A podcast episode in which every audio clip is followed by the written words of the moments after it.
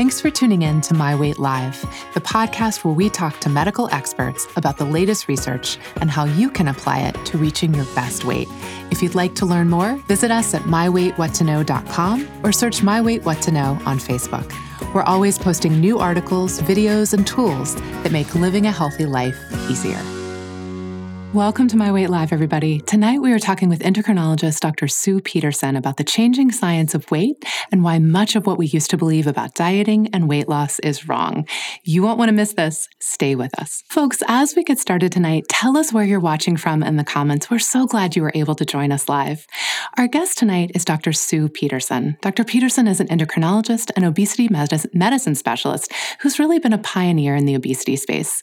She was one of the authors of the Action Study in Canada, which looked at barriers to obesity management, and is actually a study we're going to be talking about a lot tonight. Thanks so much for joining us tonight, Doctor Peterson. It's my pleasure. Thanks for having me, Ansley. Well, I'm really excited to hear your perspective on kind of what we now know about the science behind weight and body size. Let's start with the Action Study. I think one of the key points that jumped out at me right away was that most people living with obesity feel that it's their sole responsibility to lose weight. And according to the study, many people spend more than ten years struggling with weight before they first talk to their doctor about it. As an expert in the field, what do you wish people knew about why it's so important to seek medical attention? Well, you know, I, I think when we look at our society, we are in this environment where there's a, a lot of stigma and bias against people who struggle with excess weight. Um, and that has probably been one of the major barriers towards people feeling comfortable even to go and talk to their doctor to say, hey, help me with my weight. Um, from the doctor's perspective, we don't get a lot of education about weight management. So really, most doctors don't know what to do because nobody's ever taught them what they should do. Now that's changing, and we'll get into that as we go along here tonight. Yes. Um, but uh, really important for uh, people who struggle with weight to understand that it's, uh, for a lot of people, they're concerned about the, the aesthetics uh, of carrying excess weight, but really it's about health, right? It's Absolutely. About the health complications that come along with carrying excess weight. And uh, this is one of the many reasons why it's important to talk with your doctor about the weight struggle, because there's a lot of things that need to be checked. You know, what are blood sugars looking like? Is there diabetes? Is there pre-diabetes? Is there sleep apnea, blood pressure? Uh, and to help to get those things managed. Um, a lot of people with um, who carry excess weight struggle with uh, pain in their joints, uh, arthritis, um, get help in managing that. Um, and, and also, um, when we're looking at trying to help a person who carries excess weight manage their weight, it's really important to understand what the root causes are of that weight struggle. Um, is it um, emotional eating? Is it a medication that has caused weight gain? Um, there's so many things that I'm sure we'll get into as well. But all of these things, um, you know, no, nobody can manage uh, to ha- figure that out on their own. Uh, you need help from a healthcare team to address those things. You've just addressed so many important things that really do make weight not kind of a do-it-yourself condition. This isn't as simple as like pick yourself up by the bootstraps and just work harder. Most people with struggling who are struggling with weight are working very hard, and I think you've just laid Absolutely. Out several several things that really only a, a medical professional is enabled to do. So, so you're actually one of the authors on kind of the upcoming twenty twenty Canadian obesity guidelines, and those will help guide doctors across Canada in helping people manage their weight. And I think that's really important because you know we have guidelines for diseases, and we now know. know that obesity is a chronic disease with a whole bunch of factors, some of which we don't really have any control over. So talk a little bit about all the things that can contribute to what our weight is and how those things can change over time. Um, so there's um, many things that can contribute to weight struggle. So um, genetics, uh, first of all, is probably one of the most powerful um, elements. So what I will often ask my patients is, um, if we took a picture of you with your family, uh, biological relatives, would you have similar body shape and size? And most often they say, oh yes, on my mom's side or my dad's side or both sides. Um, and that's that, that's important to understand that there are now um, hundreds of genes that we know of that are associated with weight struggles, and each of those contributes uh, one or two pounds. So if you carry more of those genes, then that is part of why your best weight will be at a higher weight than someone who carries more of the good genes. And it, it doesn't mean we can't manage weight within that, but it is important to understand why everybody shouldn't have um, a body mass index of twenty-three, which is what we would consider the healthy weight. It, healthy weight's individual for each person. So there's genetics. Absolutely. Um, many medications uh, in uh, antidepressants, uh, some diabetes medications, some antipsychotic medications, some blood pressure medications, it can cause weight gain. And within those groups, there's often alternatives that actually can help with weight loss or at least be weight neutral. So uh, going through those meds with your doctor is, is one is an important thing. Um, there's things we're just starting to learn about, like the bacteria in our gut called the microbiome, um, which we don't really have treatment for that yet, but we're just starting to understand that that's a contributor. That it plays a role. Well. Yeah. Yeah, absolutely. Uh, mental health issues, emotional issues.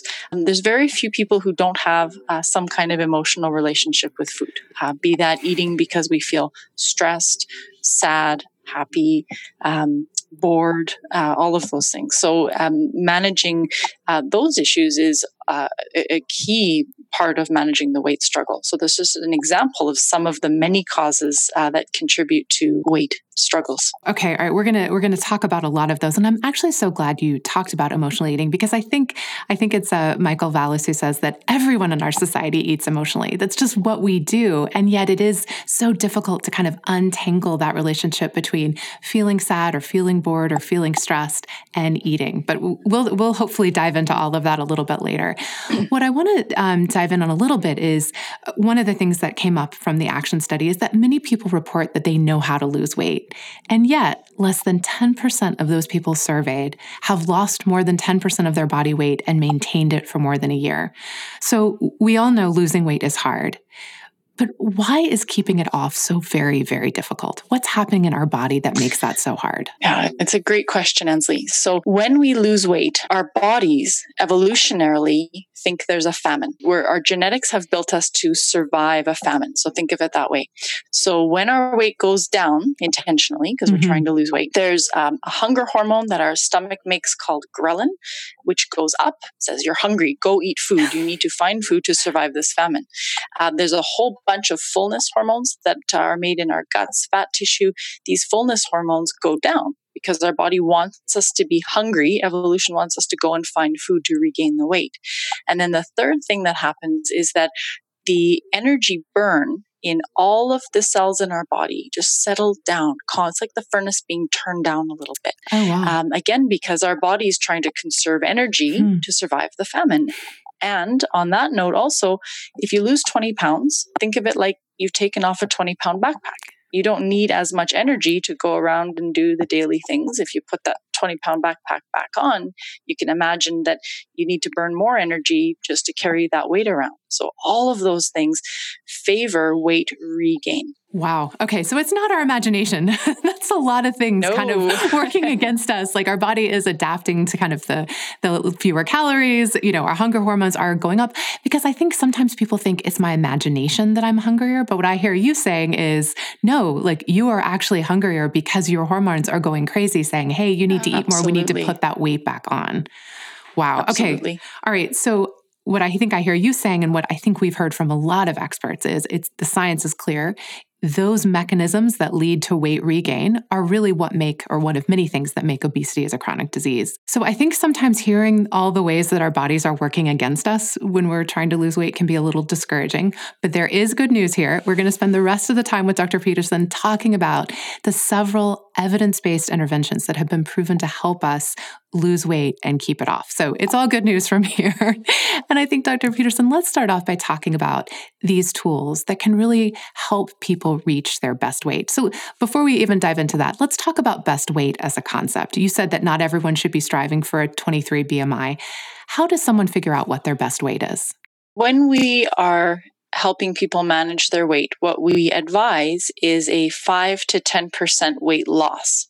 Uh, because we know that if you can lose five to ten percent body weight, you are actually uh, reducing your risk of complications associated with weight or improving existing complications, um, which would... Uh, we presume would prolong lifespan. So um, the goal is not, it's more about a percentage weight. It's not a particular number. We're not trying um, to get to, one a, individual to a, or another. To a target on a scale. Got it. Correct. Yes. And we really want to focus. We want to take, I mean, we, we do talk about numbers when we talk about weight to some extent, but we're really, what we're really looking to do is improve health. Absolutely. And I think one of the things that is really positive and has kind of come as a surprise to me is all the good things that can happen when we lose five to ten percent of our body weight, as, as you were alluding to earlier.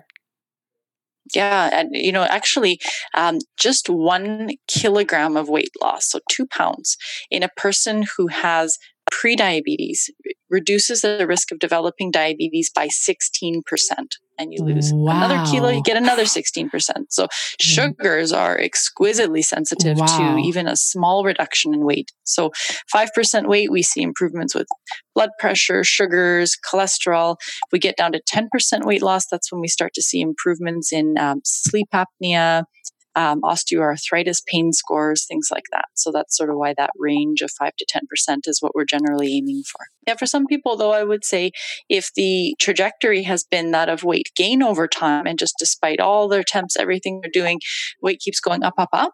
If we start an intervention and weight is actually the same six months later, that's a success. That's a victory. Right? So it's very individual for each. Absolutely. And we celebrate that. Yes. We should celebrate that. And we should celebrate that. And I think what you're talking about, how how individualized it needs to be, is just yet another reason. That's something you can work through with a medical professional, figuring out what's realistic for you, figuring out when you should be celebrating, and kind of getting a, a personalized plan to get there. So tell us kind of at a high level, what are some of the things that are proven to help people manage weight in the long run? When we talk about weight management strategies, we talk about three categories of treatment. So we talk about um, lifestyle or health behavior interventions. Mm-hmm. We talk about medications. And in some cases, we talk about bariatric surgery as well. Um, with lifestyle or health behavior interventions, we talk about, um, of course, uh, dietary changes or adjustments. And a lot of people are already doing that. They know what they should be eating and what they should be eating, what's a healthy food, what's not. Right. Uh, portion size is something that our um, society really overinflates, like uh, four hundred percent compared to what it was thirty years ago. So there's often a lot of uh, you know education that can be helpful on that. We talk about activity. Um, and that's going to be different for different people. You know, we have um, activity guidelines of, you know, how many minutes per week and how intense activity, but really it's individualized. You know, for some people, um, starting to walk a block a day is going to be a big change from what they've been able to do before. So to say to that person, you have to run three kilometers every, you know, three times a week, that's not realistic. So again, individualized. Mm-hmm. And then really important in the health behavior change category is also the uh, behavioral therapy and helping to change behaviors, right? So a lot of this comes back to connections with emotional eating, for example, um, and really keeping our brains off of autopilot. So um, I love this um, analogy that um, uh, my colleague who you saw in the video and friend of, a good friend of mine, David Macklin, um, came up with about this uh, C E O executive that sits at the top of our brain. So think of a, there's a computer that says autopilot, and there's your C E O who's typically fast asleep beside the autopilot. So the autopilot takes in all of the signals from the hunger, fullness hormones, from the wanting, liking of food, feeds into the autopilot computer, and off we go and find our food and eat and enjoy and be social and um, all of these things. And if the C E O is asleep, that's going to continue, and the trajectory will be weight gain in most cases. It's just, just so much food all around us. That's for just, sure, yes, for yes. sure. And in our society, there's most cases there's no famine. There's some people with food scarcity, but generally not, right? Most people, it's readily accessible everywhere, as much as you want. Um, so if we keep that C E O tapped on the shoulder, keep that C E O awake, and say, "Hey, make." conscious changes. So this is where things like journaling, um, you know, being mindful about our choices, mm-hmm. thinking about what we're doing, not just mind, you know, without thinking, just reach for that bag. That's an important part of the health behavior intervention, lifestyle counseling. So that's the first category. I hope mm-hmm. I'm not blabbing on too long. No, no, no. I, th- um, I think, and I, what I really like about what you've just kind of, um, you've talked about a lot of things that can fall under that behavior intervention bucket, you know, that being more aware, being more mindful, you know, like not letting just things go on autopilot. So I'm glad you kind of covered a nice broad spectrum of things there. Good. So Good. Bucket number one. Um, That's Keep bucket going. number one. So bucket number two is medications for weight management. So um, first thing to say here is that nothing works without bucket one, right? So the health behavior changes have to be in place, even bariatric surgery in bucket number three. That doesn't work unless bucket number one is being tended to. That's so the foundation. So in addition to bucket one, absolutely. Yes. Um, so there's three medications in Canada that we have approved for weight management. So there's a medication called Saxenda, which is liraglutide, uh, Contrave, and Orlistat. So those are the three medications that we have available. And then um, in the bucket number three is bariatric surgery. And that is uh, the most common procedures are called sleeve gastrectomy or gastric bypass surgery, where we make um, adjustments in the anatomy. So either removing part of the stomach or making a smaller stomach and rerouting the intestine in order to um, help with weight loss. Wow. Okay. So I want to go back to something you said. You said um, bucket anything in bucket number two and bucket number three is not going to work if bucket number one, kind of the um, healthy behavioral intervention, that healthy lifestyle is in place. And I think sometimes where we get caught is feeling, if I can't, I should be able to do it on my own with bucket number one. We put so much emphasis on lifestyle change and diet and exercise. We don't really give ourselves a chance to be successful with bucket number two or bucket number three. Is that a fair characterization? And what would you say to someone who says, I just need to work harder? Um, so uh, as you uh, quoted already, the Action Study yes. um, showed, this was a survey of Canadians living with obesity. And um, the majority felt this was something that they needed to do on their own, that they knew what they needed to do. Um, and yet only ten percent of these individuals surveyed were able to lose ten percent weight and keep it off for a year. So um, that those numbers show, you know, well, people think that they know what they should do, but it's not working. Right. And that, that's not anybody's fault. That's not because people aren't working hard. People yes. work very hard. Right. The problem is that we have this environment that is um, geared against us. We have evolution that is wants working us to against. weigh the most we possibly can, right, right at all times. Right. Um, so most people need help. They need additional help. Um, also, it really helps to have healthcare providers um, kind of look into things with you to try to understand what are um, the barriers to the weight struggle. You know, I had um, you know patients would come and say to me, you know, I, I really hadn't thought about that um, that emotional relationship with food and how much that was driving my weight struggle. And I was trying to do is really sticking with these different food pro- this food program, but then I would be derailed, and I didn't really realize what a powerful impact that was having. So uh, it really is a, I really do encourage that uh, for anyone struggling with weight to see a healthcare provider who can help you with the struggle. Absolutely. Okay. So bucket number one, foundational, but for many people, not enough. So let's talk about those other Most two. People. Most people. Thank you. Yes. I, I, I, I'm not the healthcare professional, so I, I defer to you. Okay, okay. So for most people, not enough. So bucket number two, um, prescription medication. And the three medications that you mentioned are all prescription medication, correct? Yes, correct. So what do those medications do? How can they help our lifestyle change be more successful? So uh, we'll take them one by one. Okay. So um, the the first medication that became available in Canada, it's been around for about twenty years, that's Orlistat or Xenical. Uh, that's actually a pill that reduces the amount of fat that we absorb uh, when we eat. So if you eat fat, um, you don't absorb as much and it comes out in at the other end in the stool. Got it. So um, the weight loss you get there is um, about three percent more than placebo. So uh, three percent plus whatever you get with the weight intervention. So it's not a super effective medication. It also doesn't do anything to address appetite, and okay. it's limited by the side effects, which is uh, stomach upset and um, foul smelling stool and things like that because okay. the poop, it's coming out in the poop. So that's Xenical. Um, the second medication we got in Canada was uh, Saxenda, which was in twenty fifteen. Mm-hmm. So this is actually a hormonal therapy. So um, Saxenda or liraglutide is a hormone called G L P one that our guts make when we eat. And it tells our brain we feel full. So um, when you take Saxenda, you're getting more of that G L P one hormone. You're getting more of a fullness sense. Uh, some people also describe a change in food preferences as well, that hmm. they say, you know, I'm not really not really interested in the salty or sweet or chocolate anymore. I'm more hmm. interested in the healthier food. So it seems, it, that's anecdotal, but mm-hmm. it seems to have some effect that way as well. Uh, weight loss with Saxenda is about five percent on top of what you get with lifestyle change. Wow. Okay. Uh, and then the third that came to market a couple years ago was Contrave, which is actually a combination of two medications that have been around for over twenty years. One is welbutrin, which is uh, an antidepressant medication uh, combined with, it's also called bupropion, uh, combined with naltrexone, which is a medication that is prescribed for people who are trying to get off of um, alcohol addictions or narcotic addictions. And it just happens that the two together cause weight loss. Um, hmm. It also works on that fullness center in our brain, so the same uh, similar area to where Saxenda works, and also has uh, good data to show a reduction in cravings. So it affects the, uh, decreases the wanting and liking of food. So a lot of people will describe Uh, a sense of just relief from, yeah, I'm, I don't have this, this craving driving me to eat anymore when I'm on Contrave.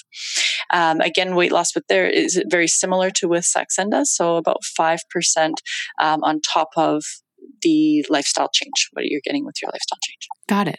So one question I had, oh, did you have more to say? I don't want to interrupt you. Nope. Okay. Nope. So one question I had yeah. for you was because the Action Study also reported that that very few doctors said that they prescribe medications for weight loss. So why yes. are so few doctors prescribing medication? And if someone watching at home tonight is interested in trying a prescription medication, what should they do? Um, okay, so uh, you're right. So that uh, when we did the Action Study, we surveyed not only people uh, struggling with weight, but also healthcare providers who are involved in weight management. And we were actually super disappointed to see how few actually felt that weight management medication was useful.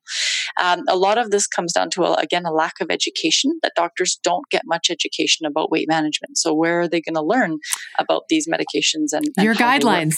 Um, yes. So, you're doing so, some yeah, very important so we'll work. We'll get to that. Yes. And they, they, our obesity guidelines will be coming out in uh, March. Um, I'm the lead author on the medication chapter. So I was oh, wonderful. one of the three people who wrote that chapter.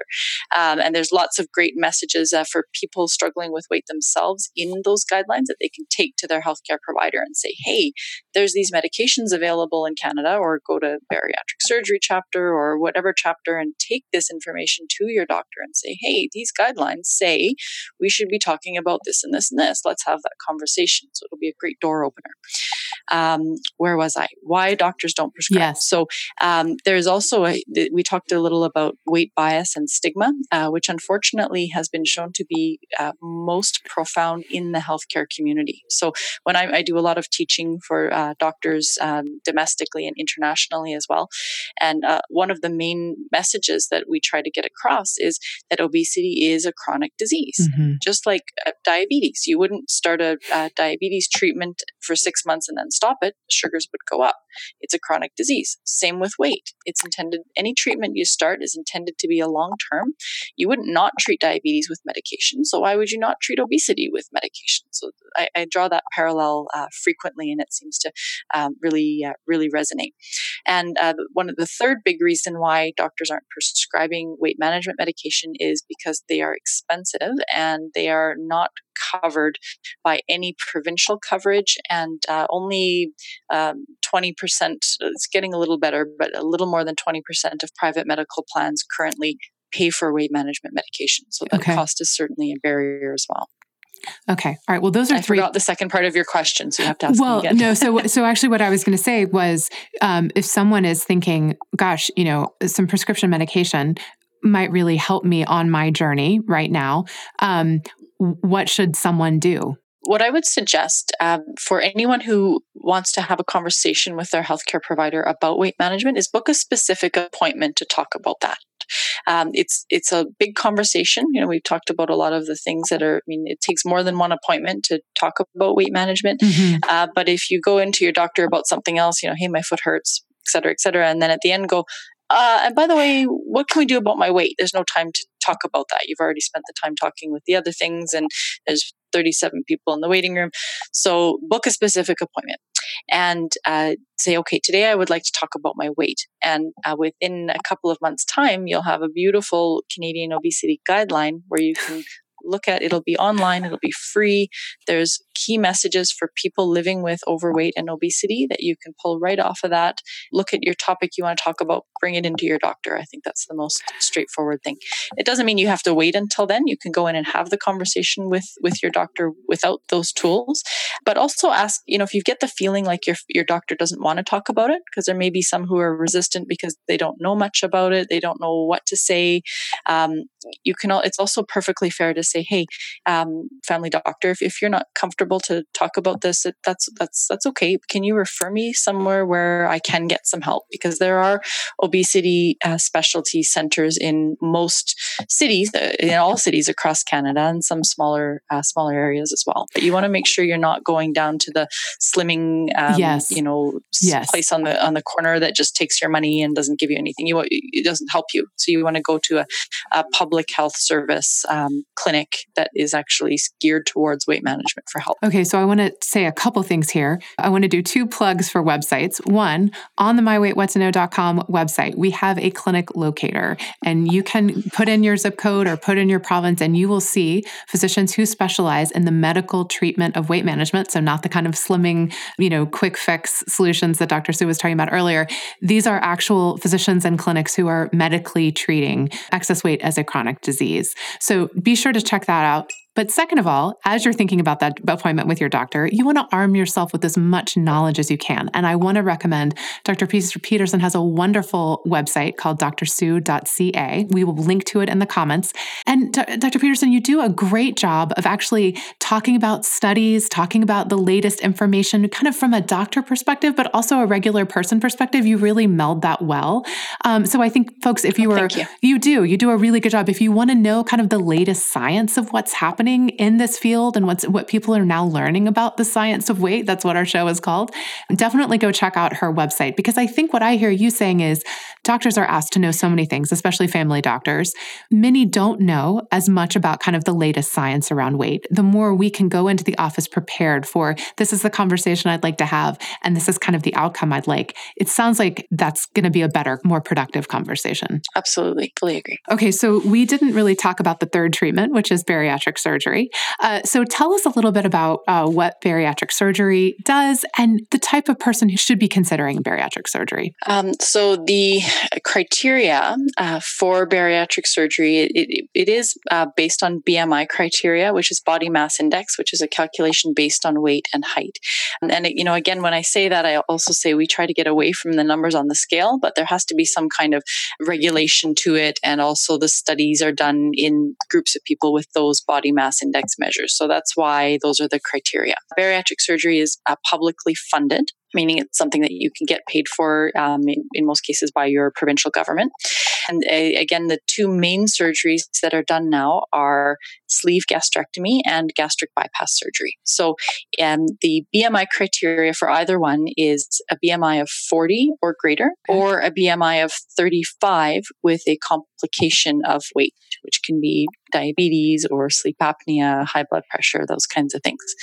Um, the sleeve gastrectomy, you actually remove part of the stomach, and instead of having a sac for a stomach, the stomach becomes the shape of a, a sleeve. So that's why it's called a sleeve. Oh, okay. So you I get, never knew that. Uh, small, yeah. It's like, where so does sleeve come from? Because the shape of a sleeve. Um, so you get more rapid delivery of food into the intestine, and you have a smaller stomach. And the, the important thing about getting faster delivery into the intestine is that causes a more powerful release of the fullness hormones, like G L P one ah, we talked about, okay. and many other ones as well. And then with less stomach, you have less ghrelin, because ghrelin is that hunger hormone that comes from the stomach. So those hormonal changes um, help with uh, helping you feel full, and also our um, the intestinal hormone changes are very powerful to improve blood sugar. So uh, hmm. diabetes or prediabetes is one of the uh, number one uh, drivers of wanting to do bariatric surgery in, in that group of people. Ah. Uh, there is actually evidence for doing um, bariatric surgery in people with diabetes uh, who have a B M I of thirty or greater. Uh, that's kind of a newer area. So that's not really the standard criteria at this point, but we're kind of moving towards that. Weight loss you get with sleeve gastrectomy is about thirty percent. So you have the most effect with bariatric surgery as the third bucket. Um, but it's also, of course, more invasive than medication or just doing the bucket one. Gastric bypass surgery is a surgery where they make a smaller stomach and they reroute the intestine. So you get, uh, again, earlier delivery of nutrients further down in the intestine faster. So again, that same powerful surge of the fullness hormones, those hormones also help the pancreas uh, with blood sugar control. Um, so you get, again, uh, often get uh, remission of diabetes and weight loss. There's uh, about Uh, forty percent on wow. average. But again, different for different people, and none of it works without bucket one. Without bucket, we're back. Exactly. That foundational yeah. bucket one. Wow. Sure. Okay. So my last question, because this time has flown, last question for you, Doctor Peterson, sure is has. about women specifically. So we know that there are things happening at different times in our lives that can make reaching or sustaining our best weight more challenging. What should women specifically know about maintaining a healthy weight kind of throughout those events in our lives that can be more challenging? Getting, you know, getting back to our pre-pregnancy weight or going through menopause.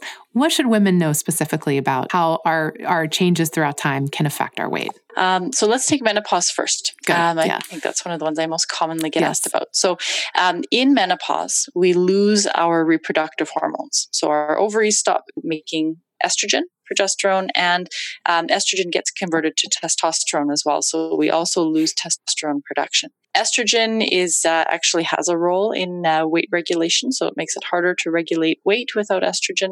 Progesterone loss can cause sleep deprivation, so can the hot flashes from losing estrogen. And we know sleep, uh, altered sleep cycles or sleep deprivation is a contributing factor. It's one of the causes of obesity also that we hadn't talked about yet. Oh, wow. Um, and when we lose testosterone, that makes our body want to turn muscle into fat. And uh, fat is less metabolically active. You don't need as much calories to support muscle or fat in your body as you do muscle. So mm-hmm. all of those things contribute to weight gain.